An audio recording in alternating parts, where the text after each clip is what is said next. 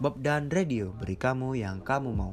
Sobat Bob dilansir dari CNN Indonesia Polda Bali menolak penangguhan penahan IGD Ari Astina atau Jering. Drummer Superman is Dead itu pun tetap ditahan di rutan Polda Bali dengan tuduhan ujaran kebencian.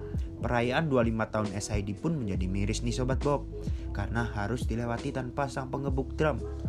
Dua personel SID Bobby dan Eka datang ke Polda Bali memenuhi panggilan pemeriksaan.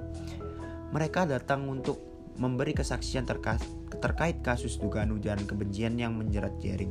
Wah, semoga kasus ini nggak berlarut ya Sobat Bob. Dan semoga Abang Jering ini diberi ketabahan. Buat kamu fans SID, tetap stay cool aja ya.